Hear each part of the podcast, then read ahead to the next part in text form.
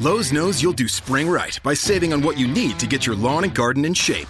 We do it right too, with deals to help you save every day, like four bags of premium mulch now for just $10. And buy one one and a half cubic foot bag of Miracle Grow vegetable and herb garden soil. Get a Bonnie Basics plant for free. Whatever's on your spring to do list, do it right for less. Start with Lowe's. Offers valid through 5 1 while supplies last. Bonnie offer valid on select 11.8 ounce pots. Valid in store only. See store for details. U.S. only. Excludes Alaska and Hawaii.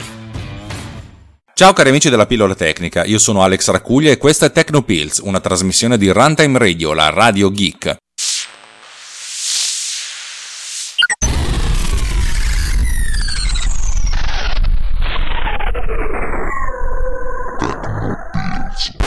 Allora, Mm, stamattina probabilmente, o stamattina, non so quando ascoltate questo podcast, diciamo che oggi ascoltate la mia voce con una qualità relativamente diversa, dovrebbe essere leggermente meglio, questo perché sto registrando da casa invece di essere in automobile, per cui sentirete un minimo di eco in più, però molto, molto meno rumore di fondo. Eh, registro a casa perché è domenica mattina e sto comunque lavorando, di solito quando lavoro faccio, faccio l'editing col, con il secondo orecchio, nel senso ascolto e se c'è proprio qualcosa di terribile torno indietro e faccio le mie modifiche. Mm, questa è una puntata è una puntata tipica perché io parlerò pochissimo perché mm, dopo la puntata sul backup eh, un sacco di gente nel nostro gruppo telegram telegram.me slash technopillsriot ha, ha dato la sua opinione nel senso ha detto che bello che bello che bello anch'io avrei qualcosa da dire. E allora ho pensato di fare un follow upone mm, so che non mi piace questa parola però è così in cui do uh, la parola ad altre due persone più a Davide Gatti che ha un, un'estensione di quello che aveva già detto prima, perché essenzialmente bisog- ognuno di noi ha bisogno di, di, sentirsi dire che c'è un modo efficace ed efficiente e non distruttivo di fare il backup. Distruttivo nel senso che fare il backup è un rottura di palle, è costoso, è dispendioso in termini di tempo, è uno sbattimento. E più si riesce ad automatizzare questa cosa qua e più si riesce a venire incontro all'esigenza di fare il backup, perché alla fine il 150% di noi ha avuto dei problemi, problemi di perdita di dati sensibili, eh, sia di lavoro sia, di, sia affettivi. Per cui il più si riesce a fare il backup, a essere al riparo da, dalle forze del male, secondo me è sempre una cosa buona e giusta. E l'aiuto di, di, di ognuno di noi è, è, è, è veramente utile. Scusate il gioco di parole, perché mh, mm, magari ognuno ascoltando tutte queste idee può trovare un'idea per la propria strategia, per le proprie esigenze, perché è ovvio che eh, un, un, medico che ha delle cartelle cliniche deve avere dei, dei, dei, requisiti di backup diversi da quello che vuole solo archiviare le fotografie eh, del figlio, anche perché magari le cartelle cliniche sono più sensibili ma occupano meno spazio, le fotografie del figlio occupano tanto spazio però sono relativamente meno sensibili dal punto di vista legale, però sono comunque importanti dal punto di vista eh, del legame che, che abbiamo con esse. Per cui il, quello che farò oggi è, non, è, è, chiacchierare pochissimo e lasciare la parola a questi tre ospiti, che sono nell'ordine, due punti aperte le virgolette, Alberto Cuffaro o Cuffaro, scusami Alberto se non pronuncio bene il tuo nome, dammi le tue indicazioni che io lo pronuncerò giustamente. Poi Alessandro Morgantini, eh, penso che sia Morgantini e non Morgantini o Morgantini, mm, però vabbè, ognuno ha le sue ipotesi. E poi Davide Gatti che è già stato qui, però questa volta ci, ci presenta il problema da un altro punto di vista, per cui è sempre molto interessante ad ascoltarlo. Detto questo io mh, mm, tacerei per sempre e lascerei iniziare a parlare Alberto Cuffaro. Vorrei rispondere alla domanda cosa succede se un domani il mio hard disk smette completamente di funzionare. Allora, premesso, nel mio PC io ho sia un SSD dove tengo tutti i miei, tutto il sistema operativo, i programmi principali che utilizzo più spesso, e un hard disk secondario da 2 tera dove invece tengo i programmi secondari e tutti i file più corposi. E comunque qui accedo meno spesso. Ora, io di questi, sia dell'SSD che dell'hard disk, ho un backup. Un backup che tengo su un hard disk esterno. Un hard disk esterno, questo backup è stato fatto tramite eh, Chronologia File, che è un tool predefinito di Windows per il backup, e normalmente circa ogni 2-3 giorni lo attacco e viene fatto tutto il backup del computer. Ovviamente è un backup incrementale, un backup che mantiene le modifiche nel tempo, quindi appunto la cronologia del file, finché c'è spazio nell'hard disk. L'hard disk è da un tera, quello esterno, e voi direte com'è possibile che riesci a fare un backup di questo tipo se nel tuo PC sono presenti più di 2 tera di dati. In realtà posso perché comunque la maggior parte di questo spazio è utilizzato o da programmi che posso ritrovare facilmente, metti un Office, metti Steam, metti tutti i giochi di Steam che occupano effettivamente la maggior parte dello spazio. I dati veri e propri, quelli su cui lavoro, sono file molto piccoli, appunto documenti di Office o file sorgenti, comunque di piccoli script, perché ancora di questo mi occupo, di conseguenza arrivo più o meno a occupare circa 40 giga. Ora, non ho solamente questo backup, però ho anche un altro backup, è dati quelli veramente importanti per me, che sono pochissime centinaia di mega, sono il backup eh, del file che contiene tutte le mie password, ovviamente un file cifrato, non vi preoccupate, non mettere mai delle password in chiaro, e tutte eh, queste cose che comunque non potrei recuperare in alcun modo, anche lavorandoci sopra, che viene effettuato eh, su un hard disk remoto, sempre di mia proprietà, sempre eh, si trova a casa mia e viene effettuato questo backup. Questo backup è accessibile eh, solamente da me, solamente in rete locale. Di conseguenza, comunque, non c'è il rischio che altri mi rubino i dati, perché comunque sono dati molto sensibili. E infine, tutti un'ulteriore copia viene fatta della cartella documenti, della cartella desktop, immagini e video all'interno di OneDrive in modo automatico, di conseguenza anche di quei dati posseggo un'altra copia. Questa copia ovviamente essendo su OneDrive ci sono i sistemi di sicurezza da, progettati da Microsoft ed è accessibile da tutto il mondo, ovviamente avendo i miei dati di accesso. Da questo punto di vista quindi mi ritengo io molto tranquillo e sicuro perché comunque so che posso recuperare tutti i dati a me indispensabili Ovviamente sarebbe una scocciatura perché comunque dovrei spendere dei soldi per sostituire sia l'SSD che la disk, presupponendo un'esplosione totale di tutti i supporti di memorizzazione del mio PC, soldi che probabilmente non avrei almeno subito, essendo io ancora uno studente e non un lavoratore. Ehm, comunque vorrei anche aggiungere un'altra cosa, un'altra cosa che ci ho pensato a lungo ed effettivamente, per quanto molti magari lo danno per scontato, pochi ne hanno parlato, cioè per me fare un backup è qualcosa che per la maggior parte delle persone è doloroso. Ora, ho scelto doloroso apposta, cioè ci ho pensato molto su quale aggettivo utilizzare. Perché doloroso? Perché finché non perdi effettivamente dei dati, finché quindi non hai, non capisci veramente l'importanza di un backup, per te è solamente perdita. Perdita in che senso? Perdita di tempo, perché un backup, vuoi o non vuoi, che sia più o meno automatizzato, comunque ci devi perdere del tempo, che sia semplicemente attaccare un hard disk, che sia eh, dare un tasto, che sia verificare che effettivamente il backup sia valido e che non sia corrotto egli stesso. Ed è una perdita di soldi anche. Soldi perché comunque tu devi andare a comprare o dei servizi o degli hard disk, delle, una, dell'hardware in generale, per effettuare quei backup. Quindi, finché tu non perdi dati, è doloroso fare un backup. Io stesso ho ricominciato a effettuare effettivamente backup da relativamente poco tempo, perché? Perché non avevo un hard disk esterno, dove da dedicare a questo. Io un hard disk dedicato solamente a questo, perché su OneDrive prima non c'entrava tutto, ora ho Office 365, quindi lo spazio non mi manca, perché non, non, avevo il disco di rete. Quindi è per questo, secondo me, che comunque molti effettivamente non fanno mai un backup. Vabbè, tralasciando ovviamente chi non ci ha mai neanche minimamente pensato, quindi magari non sa neanche cos'è un backup e non dà per scontato che il suo PC, il suo hard disk sia eterno. Detto questo, Spero di non essermi dilungato troppo, spero di non aver annoiato nessuno. Eh, ciao a tutti. Dopo Alberto, passiamo ad Alessandro Morgantini con questa sua esperienza. Allora, parlo della situazione eh, di backup a casa, gestione di backup a casa in cui un, eh, Power, un MacBook Pro del 2008, roba dannata, e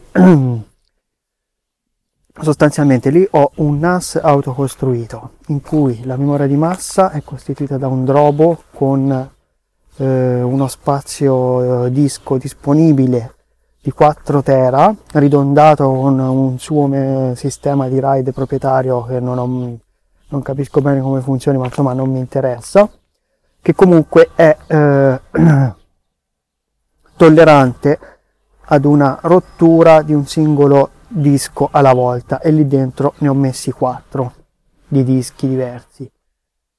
4 da, da 2 tera mi sembra. Poi eh, la parte intelligente di questo NAS è costituita da un eh, mini PC eh, Celeron del 2005 mi pare con su una Debian e eh, cosa importante con il server eh, per la condivisione di, dello spazio disco per Macintosh FP che si chiama NetAtalk. Questo consente sostanzialmente a questo accrocco di essere visto come una time capsule.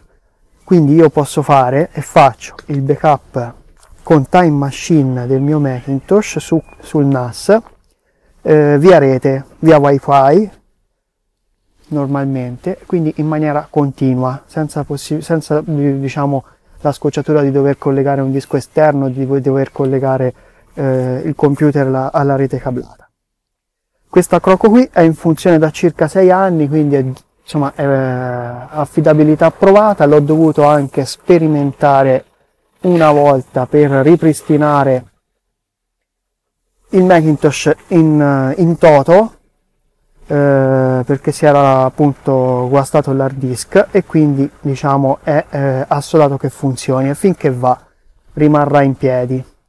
Eh, secondo sistema di backup che ho è un hard disk esterno USB che collego eh, all'incirca una volta alla settimana al Macintosh e quello è un clone avviabile fatto con Carbon Copy Cloner che viene appunto aggiornato in maniera differenziale una volta alla settimana e eh, o mh, mm, eventualmente eh, rifaccio la sincronizzazione prima di fare cose importanti, tipo prima di fare esperimenti grossi sui file system, prima di installare il sistema operativo nuovo e cose di questo tipo.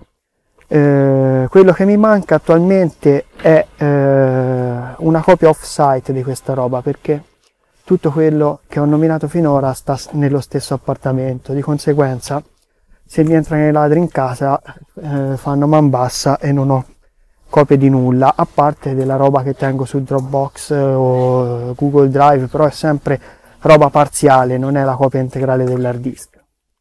Per affrontare questo problema qui, ultimamente ho pensato seriamente di eh, piazzare un secondo NAS a casa di mio padre, che ha la sua connessione a DSL, forse diventerà fibra, non si sa, però insomma per ora è DSL e eh, sta a 150 km da me, di conseguenza eh, dovrebbe essere eh, tranquilli dal punto di vista dei furti, dal punto di vista delle calamità naturali.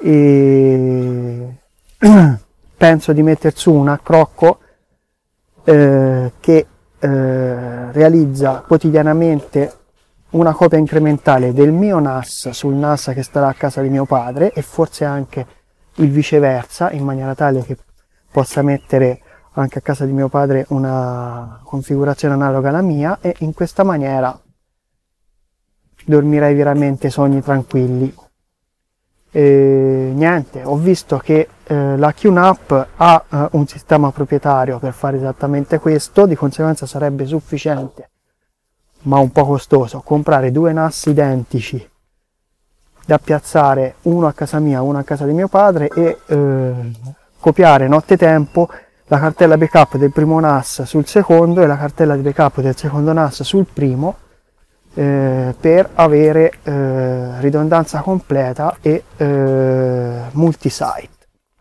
Questo è quanto, un saluto, ciao ciao.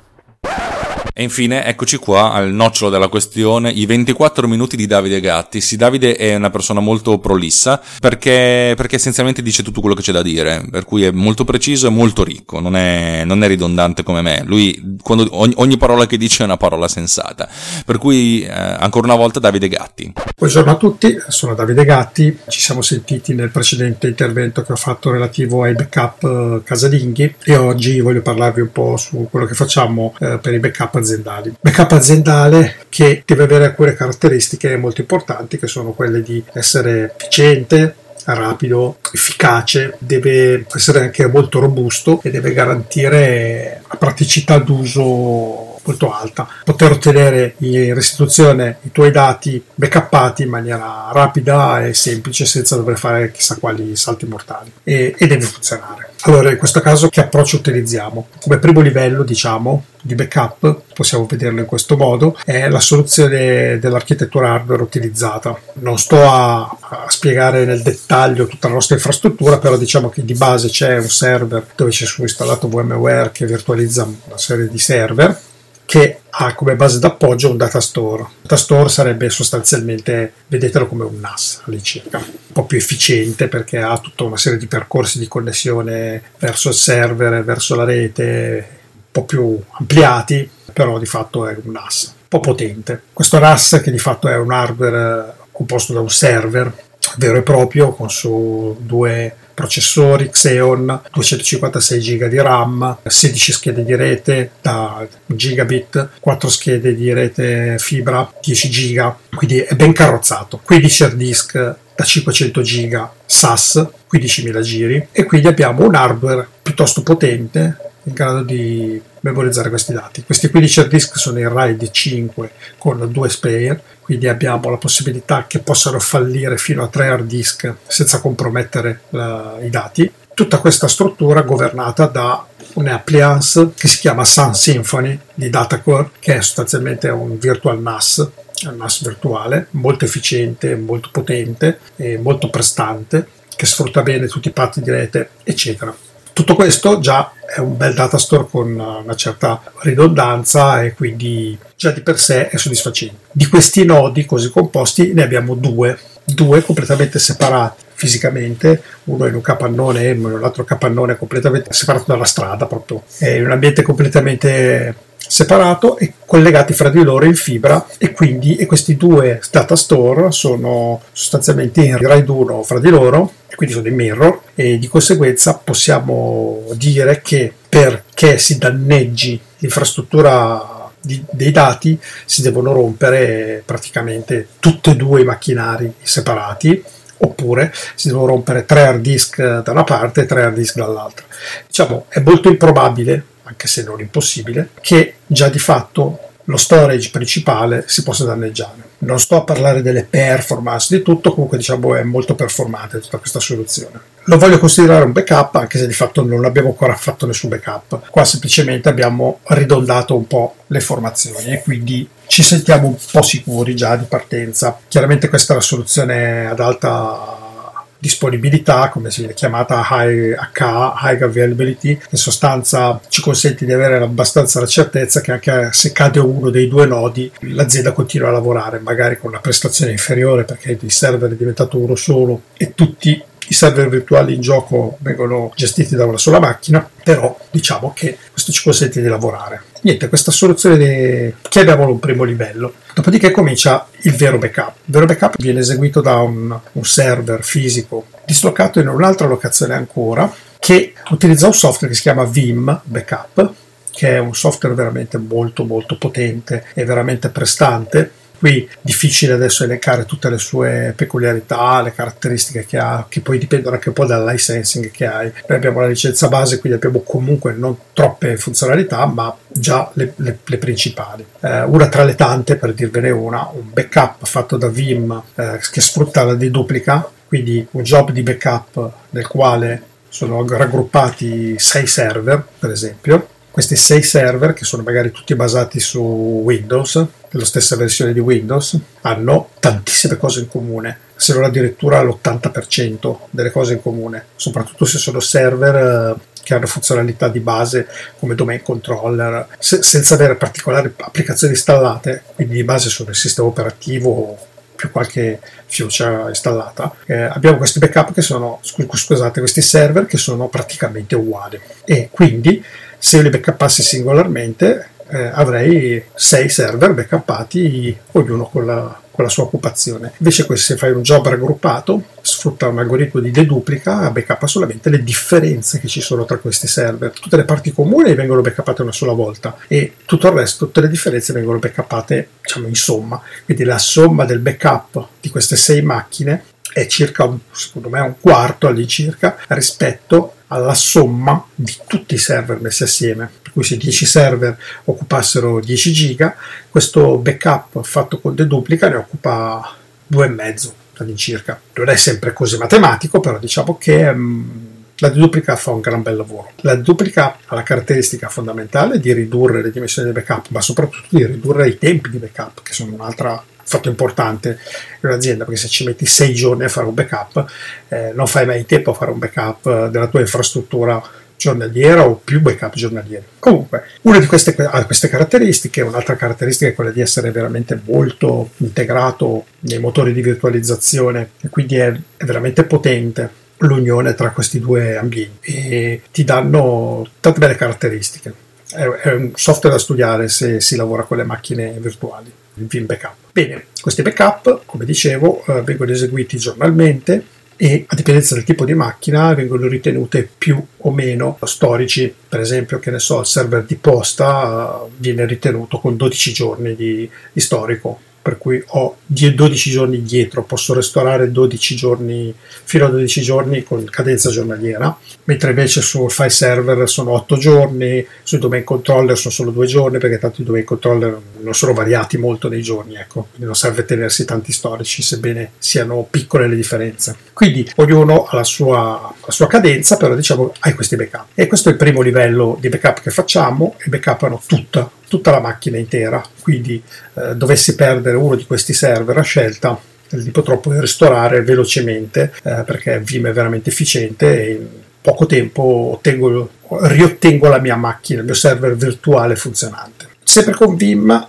lasciamolo a pari livello di backup, siamo sempre al primo livello diciamo, eseguiamo anche delle repliche che sono una sorta di simil backup. La differenza tra la replica e un backup è che un backup vuol dire eseguire un backup su un NAS, per esempio, esterno, e se avessi bisogno di quella macchina backuppata la devo restaurare e restaurarla sul, sullo storage principale, quello dove gira VMware, e riottenere il mio server. Questo comporta delle tempistiche eh, manualità, tutta la gestione per fare questo lavoro. La replica invece è un backup sostanzialmente, eh, però fatto sul data store principale o comunque un data store governato da VMware in tempo reale e che diventa in automatico una macchina virtuale disponibile che normalmente è spenta, quindi la replica è esattamente la replica di una macchina funzionante, attiva, gemella, che viene restaurata ed è lì nell'elenco delle macchine virtuali insieme alle altre. E se tu la fai partire parte, parte come fosse un server già disponibile. Quindi è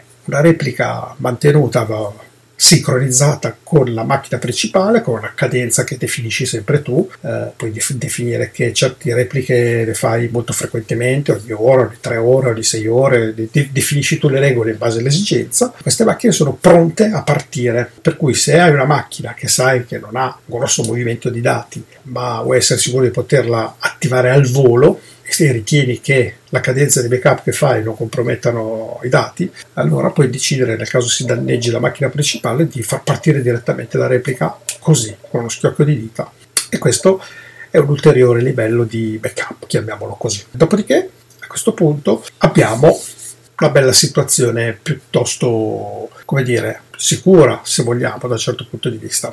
Dove vengono fatti questi backup? Questi backup vengono fatti su degli altri NAS che abbiamo distribuiti sempre all'interno dei vari capannoni dell'azienda e quindi non sono mai vicini o assieme l'armadio dove ci sono i na, data store principali. Quindi i data store principali abitano nel luogo A e nel luogo B, poi nel luogo C abbiamo un NAS, nel luogo D un altro NAS, nel luogo E un altro NAS, nel luogo F un altro NAS. Abbiamo totale, adesso non vorrei sbagliarmi, NAS più, NAS meno, dovremmo averne altri quattro che sono dislocati tutti sparpagliati in giro. Quindi abbiamo dei backup che vengono eseguiti comunque in altra zona fisica. Questo per limitare anche gli eventuali rischi dovuti a danni climatici, un incendio, un allagamento, un furto anche.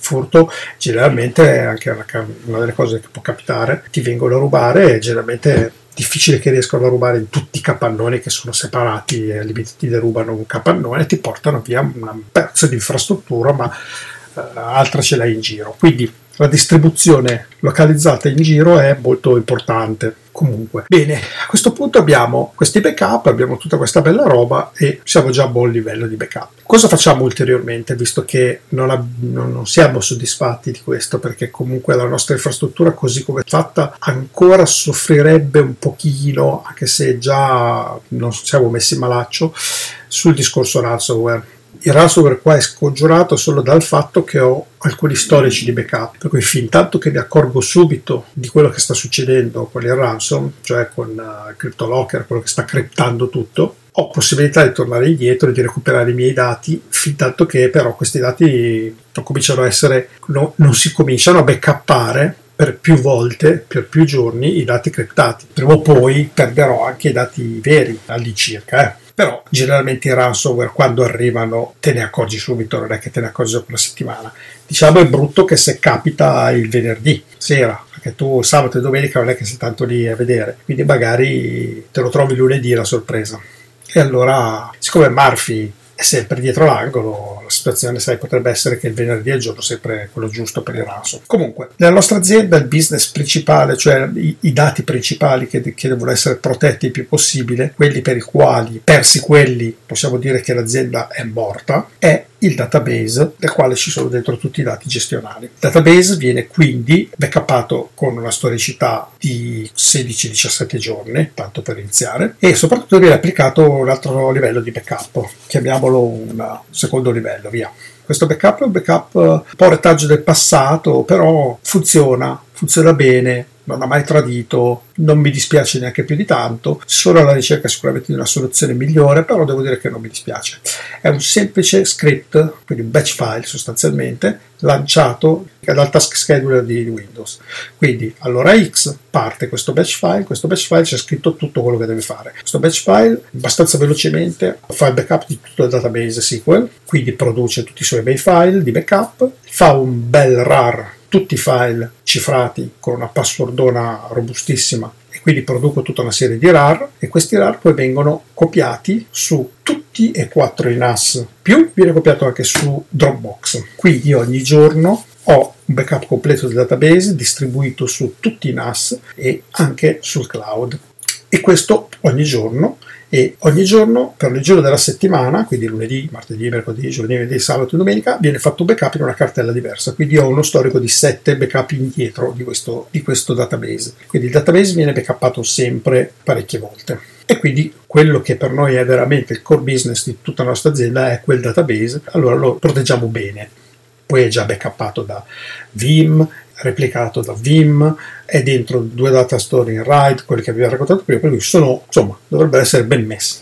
A questo punto abbiamo sempre un ulteriore livello di backup che ho messo in piedi proprio alla fine, sebbene così fossi, fossi, fossi soddisfatto già, avendo ancora tempo disponibile macchina per fare ulteriori backup e volendo ulteriormente fare un altro livello di backup che mi serve per tanti altri motivi, per questioni di comodità, eccetera, lo faccio attraverso un bellissimo software che si chiama Cobian Backup. Questo software che è sostanzialmente un bel softwareino ma che è abbastanza completo, complesso, che è gratuito e che consente di fare dei backup di file eh, con diversi tipi di architettura, modalità, eccetera. Direi ben funzionante e mm, valido. Lo suggerisco parecchio. È un software che gira anche come servizio Windows, quindi non solo come applicazione che viene lanciata all'avvio, ma come servizio. Di conseguenza, lui continuerà a eseguire questi backup sebbene la macchina non sia neanche partita, non hai fatto neanche il login su server. Quindi il server è ributtato magari perché ha fatto un aggiornamento piuttosto che l'hai fatto ripartire tu per qualche motivo, non ti sei ricordato di loggarti e far partire l'applicazione e i tuoi backup non partono. Invece, essendo che parte come un servizio, i backup vanno e quindi questo è già anche molto utile, cioè è già un bel punto a favore. Cosa faccio con questo Cobian? Con questo Cobian copio una serie di cartelle che ho definito essere le cartelle importanti del nostro, della nostra struttura dati, non backup tutto nuovamente, tutto il mondo, backup solo determinate cartelle che ritengo le più importanti. Eh, in particolare possiamo dire tutta l'area dove c'è la documentazione tecnica sulla quale lavoriamo. Questa documentazione tecnica è la più esposta ai rischi perché deve essere accessibile da tutti e, modificabile da molti, eh, vuol dire quindi che per forza materiale alla mercé di molti. Non è possibile blindarla perché sennò non ci lavori, non riesci a lavorare. Per lavorare devi poterla consultare e va bene. Read only, tutti gli operatori di reparto che non devono fare modifiche ce l'hanno in read only e va bene. Tutta l'ingegneria di produzione piuttosto che tantissimi altri reparti devono poterla scrivere, modificare, gestire, organizzare, ordinare, eccetera. Questo comporta che sono dati molto esposti, facilmente cancellabili, perdibili. Quante volte ho dovuto recuperare dei file perché mi chiamano e mi dicono sparita la cartella, non c'è più la cartella con dentro, quella roba lì, non so dove è andata a finire. Come al solito è stata spostata inavvertitamente perché con un clic su Windows clicchi su una cartella, la butti su un'altra, ti si sposta in tre secondi. Non sai più dov'è, devi cercarla, la ritrovi, eccetera. Però diciamo che tante volte cancellano oppure sovrascrivono erroneamente, mi chiedono si può recuperare il dato? Sì, allora potrei mettere in gioco i vari backup che ho fatto, dovendo però aprire il programma, andare a prendere il backup, ravanare, cercare dov'è. Invece io con questa bella copia fatta con Cobian vado in una certa cartella su un NAS, trovo i file backuppati il giorno prima e recupero quello che serve in maniera velocissima. Quindi mi serve per poter just in time avere sotto mano dei file recentemente backuppati. In più questo mi dà un altro step di protezione sui CryptoLocker ransomware perché come regola ho stabilito di fare delle copie e non dei backup tipo mirror, ma proprio copia. Io copio la cartella sul server e la metto sul NAS, eh, su un certo NAS e continuo a copiarla e basta. Per cui se uno su quella cartella mi toglie un file, non è che poi lo tolgo anche da, dalla destinazione del backup, sulla destinazione continuerà a rimanere quel file. A lungo termine avrò una cartella destinazione con un sacco di pattume e di inesattezze, non rispecchia più l'originale, ma di fatto eh, mi protegge dai ransom che normalmente diciamo, tutti quelli noti fino adesso, modificano il nome del file, lo alterano, lo criptano, lo danneggiano, lo rendono inoperativo, ma tipicamente lo rinominano. O cambiano di estensione oppure gli mettono un file name con scritto dentro un ID e una mail, quella da contattare per decriptarlo, per esempio. E quindi quando poi io li copio, non copio e sovrascrivo quindi il file buono, ma bensì copio un non file che ha un altro nome e lo vado a mettere là dentro. Io quindi nella destinazione continuo a trovare i miei vecchi file buoni più quelli criptati che hanno un nome differente. E questo è quello che per esempio nell'unico CryptoLocker che mi è capitato nella vita è stato quello che ho fatto ho recuperato quei pochi file che dovevo recuperare perché in realtà l'abbiamo intercettato molto velocemente quindi non aveva fatto particolari danni. E il recupero è stato immediato e in quel caso ero in vacanza negli Stati Uniti. Non ero neanche in Italia. Ho lavorato col telefonino con TeamViewer e ho eseguito il ripristino di questi dati tramite TeamViewer eh, da un telefonino mentre ero in macchina nel Grand Canyon. Ecco per dirvi proprio com'è andata una figata è stata quella vacanza. Va bene, comunque, questo livello di backup con Cobian eh, secondo me è fondamentale anche se nel suo piccolo sembra una cavolata. Però considerando che è gratis, sei dello spazio e lo spazio ormai insomma costa quello che costa, per un'azienda non è così costoso un NAS da 10 tera, che ne so, magari un po' serio. Poi per non avere comunque una cartella di destinazione piena di fuffa, manualmente diciamo che ogni mese, ogni due mesi, ogni tre mesi faccio una copia di backup uh, mirror. Eh, lo faccio io manualmente perché se definisco un automatismo potrei correre il rischio di trovarmi nella situazione di CryptoLocker che eh, ha fatto il suo lavoro, io non me ne sono accorto, l'automatismo parte mi fa il ciclo di mirror con Cobian e mi ritrovo anche la destinazione senza più i file che mi servivano. Di conseguenza lui copia sempre e quel giorno che decido di fare un po' di pulizia, un po' di ordine su tutti i vari backup, eh, faccio partire manualmente lo stesso job ma flaggando mirror e quindi me li allinea, ripulisce tutta la situazione e rinfresco un po' la cosa. Lo faccio io diciamo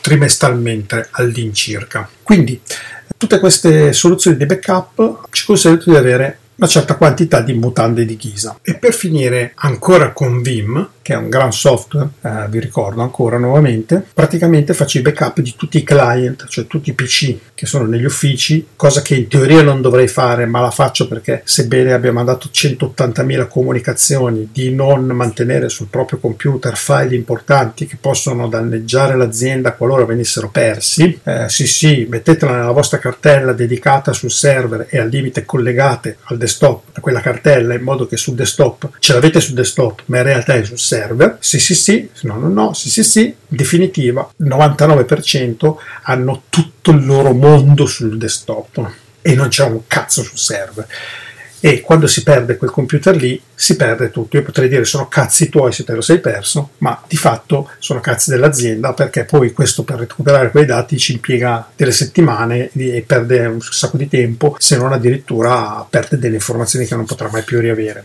Allora, a fronte di questo, l'educazione ci sta, ma la gente non si educa e di conseguenza per sicurezza faccio dei backup backup di Vim sui client sono una cosa potentissima. Eh, mai visto niente di così efficiente, di così bello. Un semplice agent che neanche si vede trasparente praticamente quasi, che non impegna la macchina, silenzioso, fa il suo bel backupino sfruttando tutto l'engine di backup di Vim che sta su un suo server dedicato. Si fa il suo bel backup incrementale, è un backup totale proprio della macchina, un'immagine del disco. Eh, fa questa immagine e poi in modo incrementale ogni giorno fa l'aggiornamento, eccetera. Eh, ho già avuto modo di utilizzare questi backup sia per recuperare dei dati singoli, sia per fare dei restore totali di macchine perse, morte perché si è rotto l'hard disk. Funziona bene, è ottimo sono molto efficienti, tutti i backup vengono eseguiti tutti i giorni, ci sono notifiche qualora non funzionassero, tutto, tutto organizzato e devo dire che funziona molto bene, sono molto soddisfatto di questo software. E anche questo è l'ulteriore livello di mutanda di ghisa, perché se uno di questi computer si becca il famoso CryptoLocker, già innanzitutto recuperare se stesso, che è già un primo livello. E in più, vabbè, attraverso tutti i vari backup eh, che noi facciamo, recuperiamo anche i dati eventualmente che, riescono, che dovessero perdersi sui server, perché eh, questo computer magari aveva delle credenziali abbastanza elevate e riusciva ad accedere a molti documenti sui server, ovviamente li, li cripterà. E quindi dovrò recuperarli. Non pago di tutto quello che abbiamo fatto fino ad ora, facciamo un ulteriore ultimissimo livello di backup, ma proprio giusto per, sono attività manuali che faccio io, diciamo, eh, ogni sei mesi, la faccio intorno ad agosto e intorno a Natale. Mi faccio una bella copia di tutto il mondo eh, su degli hard disk esterni che poi abitano a casa del titolare, in cassaforte. Questo è un ulteriore livello che si deve fare. Deve fare visto comunque il basso costo di questi hard disk esterni molto grandi. Eh, una raccomandazione finale che faccio è ovviamente quella di assolutamente non mettere delle credenziali di accesso alle cartelle sui NAS dove vengono memorizzati i backup che qualcuno conosca e che non siano configurati di default su qualche computer. Per esempio, eh, viene spontaneo normalmente che l'IT manager, eh, che può tutto, che ha il potere totale, ha un computer parlo di me stesso per esempio, ha un computer che ha delle credenziali tali per cui può entrare dove vuole, fare tutto quello che vuole, ha le credenziali del dio della situazione. E questo è un grave errore, perché il computer che potrebbe prendere questo virus CryptoLocker potrebbe essere proprio il mio, quindi il mio potrebbe fare dei danni da tragedia. Allora cosa bisogna fare? È importante che tutti questi NAS che vengono utilizzati per il backup vengano configurati con una credenziale apposita per poter accedere a queste cartelle dedicata solo per i backup e tutti i software di backup che siano Vim, che sia Kobier, eccetera, quando gli imposti qual è la cartella dove andare a salvare i file, puoi anche impostare quali sono le credenziali da usare per poter scrivere dentro quella cartella. Quindi il server che sta facendo girare quel software di backup non è in grado di accedere a quei NAS in autonomia. Lui li vede ma non può accedere perché eh, non ha le credenziali. Ci accede perché il software si impersona con quelle credenziali e può accedere. In questo modo solo i software che fanno i backup possono accedere a a queste cartelle e di conseguenza qualsiasi altro computer nella rete che sta facendo i cazzi suoi e sta facendo danni da tutte le parti non riesce almeno ad accedere nei backup. È importante almeno avere quelli sicuri. Detto questo, direi che penso di avervi detto tutto quello che facciamo abbastanza dettagliatamente. Spero possa esserci qualche spunto di utilità per qualcuno. Ci risentiamo la prossima volta. Bene, alla fine di questa, di questa, lunga puntata, o mediamente lunga puntata, eh, credo che ognuno di noi debba farsi altre riflessioni su come gestire l'archiviazione dei dati e sul fatto che i dati in qualche modo devono venire archiviati e l'archiviazione ha... Eh, ha essenzialmente un grosso costo, un costo in termini di tempo e anche in termini di risorse, eh, perché anche soltanto il backup in cloud, il backup su un hard disk prevede un costo che spesso e volentieri è visto essenzialmente come un costo e non come un guadagno. Ehm, io dico sempre, bisogna vivere questa cosa come una sorta di polizza assicurativa. È un rottura di cazzo, però quella volta che ti serve, speri che non ti serva mai, però quella volta che ti serve, eh, cazzo, ce l'hai, perché se non ce l'hai sono veramente eh, acidi cavoli amari. Detto questo, mm, spero che la puntata vi sia piaciuta, fatemi sapere cosa ne pensate nel, nel nostro gruppo Telegram o anche direttamente contattando me, se mm, cercate sulle note dell'episodio trovate le indicazioni del mio sito internet che è alexarcuglio.net lì, da lì potete scrivermi qualcosa, qualsiasi cosa, anche un feedback negativo. Vi ricordo che se fate recensioni su iTunes io sono molto contento, a brevissimo, forse ancora prima di quando ascolterete questa puntata farò una trasmissione in diretta in cui estrarrò da un cilindro, anzi lo farò estrarre a mia moglie, il nome della, della persona che sarà ospite qui in trasmissione, perché appunto come ho promesso al raggiungimento delle 20, ehm, delle 20 recensioni avrei fatto una trasmissione con uno di voi, e uno di voi che non è mai stato qui ovviamente. Detto questo vi saluto e vi ricordo che se vi piace quello che facciamo condividetelo, condividete Runtime Radio che è una struttura molto interessante, molto particolare, eh, atipica, che però, a cui io però sono veramente legato sia dal punto di vista eh, emotivo ed affettivo, sia dal punto di vista pragmatico, cioè una cosa che funziona e che ci permette di fare questo e tanti altri podcast che sono molto molto molto molto interessanti e, e lo so che li ascoltate perché um, spesso, utili- spesso, e volentieri utilizzate questo gruppo Telegram che, che, ho messo su così quasi per gioco anche per contattare le altre persone che, che lavorano che lavorano che appunto che, che si divertono a, a, comunicare la propria esperienza su Runtime Radio. Andate su runtimeradio.it slash anch'io se volete contribuire in qualche modo al nostro finanziamento. Non siete obbligati davvero mi sento molto molto sereno. Noi abbiamo bisogno di circa, circa 50 dollari al mese. Se ci arriviamo bene, se non ci arriviamo, le mettiamo noi. Oh, pace. Detto questo, vi auguro una buona giornata e un fortissimo abbraccio a tutti quanti. Ciao da Alex.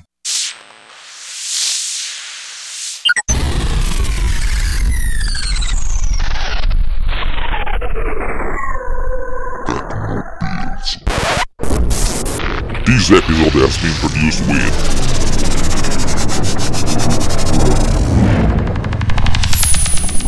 Pod Cleaner. Discover more at podcleaner.com.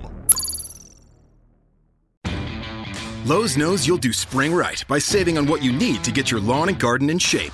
We do it right too, with deals to help you save every day, like four bags of premium mulch now for just $10. And buy one one and a half cubic foot bag of Miracle Grow vegetable and herb garden soil. Get a Bonnie Basics plant for free. Whatever's on your spring to do list, do it right for less. Start with Lowe's. Offers valid through 5 1 while supplies last. Bonnie offer valid on select 11.8 ounce pots. Valid in store only. See store for details. U.S. only. Excludes Alaska and Hawaii. Lowe's knows you'll do spring right by saving on what you need to get your lawn and garden in shape. We do it right too, with deals to help you save every day, like four bags of premium mulch now for just $10. And buy one one and a half cubic foot bag of Miracle Grow vegetable and herb garden soil. Get a Bonnie Basics plant for free. Whatever's on your spring to do list, do it right for less. Start with Lowe's. Offers valid through 5 1 while supplies last. Bonnie offer valid on select 11.8 ounce pots. Valid in store only. See store for details. U.S. only. Excludes Alaska and Hawaii.